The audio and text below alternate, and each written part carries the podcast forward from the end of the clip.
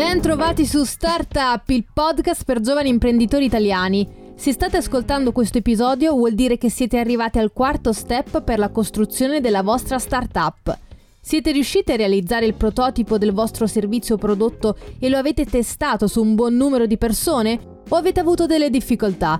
Bene, se avete avuto delle difficoltà non vi preoccupate perché tanti si bloccano nella prima fase di validazione dell'MVP, per lo più per due motivi. O sono stati demoliti dalle critiche verso il loro prototipo, o perché non hanno avuto le risorse e gli strumenti necessari per realizzare il prototipo. Per questo il mio consiglio è quello di non abbattervi e di cercare una soluzione in questa prima fase di stress. Se vi sentite sotterrati dalle critiche, rimboccatevi le maniche e provate a migliorare il vostro prototipo. Considerate le critiche come un'opportunità di miglioramento. Se il prodotto funziona male ed è poco utile, nessuno lo comprerà. Se invece il prodotto è utile e soddisfa un reale bisogno dell'utente, allora si venderà da solo. Quindi abbiate l'accortezza di validare bene il vostro prodotto. Se invece vi trovate nel secondo caso, ossia non avete le risorse per creare il vostro primo prototipo, non vi preoccupate, vi faccio un esempio. Se volete creare un prototipo di un'app ma non siete degli sviluppatori, potete proseguire in due modi. Il primo è quello di cercare tutorial su YouTube per la realizzazione di app come ad esempio Theta, un software molto semplice e intuitivo che permette di realizzare dei buoni prototipi di applicazioni. Premetto che io non sono una sviluppatrice, sicuramente ci saranno altri metodi, forse più semplici e intuitivi per creare app, ma personalmente mi sono trovata bene e ho creato dei prototipi semplici e utilizzabili in pochi giorni di esaurimento dietro vari tutorial su YouTube. Comunque, il secondo metodo è quello di scrivere un annuncio, ad esempio su LinkedIn, in cui cercate dei collaboratori per una startup nascente. In cambio potete offrire a chi vi avrà aiutato un piccolo premio o la possibilità di diventare collaboratori della vostra impresa.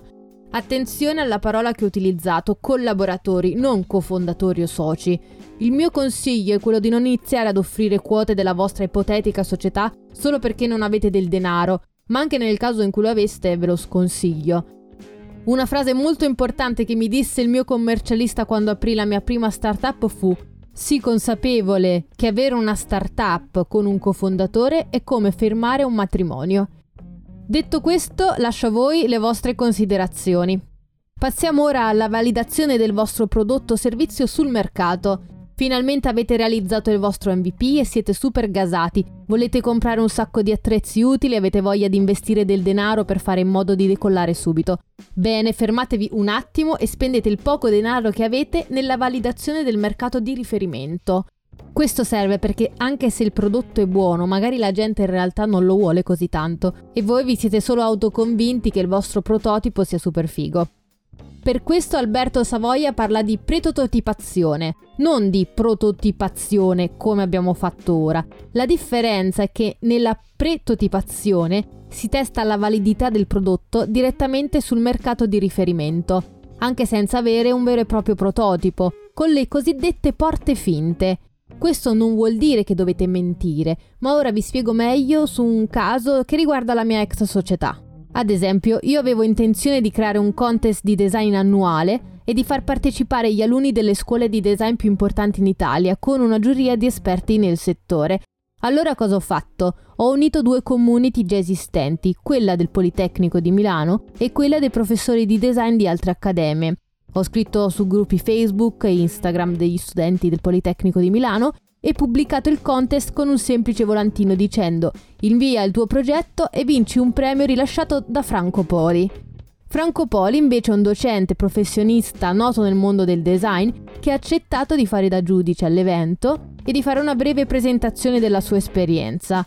In questo modo ho creato una porta finta, ossia un'occasione che vedeva me come moderatrice e organizzatrice di un evento organizzato all'interno della sede del Politecnico di Milano.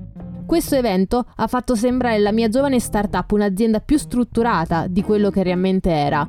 Ho dovuto chiedere in prestito oggetti di design, allestire bene lo spazio che mi hanno dato, tra virgolette fingendo che dietro all'organizzazione dell'evento ci fosse stata una grande azienda con un buon budget, anche se in realtà non, non era così ed è stato organizzato tutto a costo zero, ma questo lo sapevo solo io e le persone che mi stavano aiutando.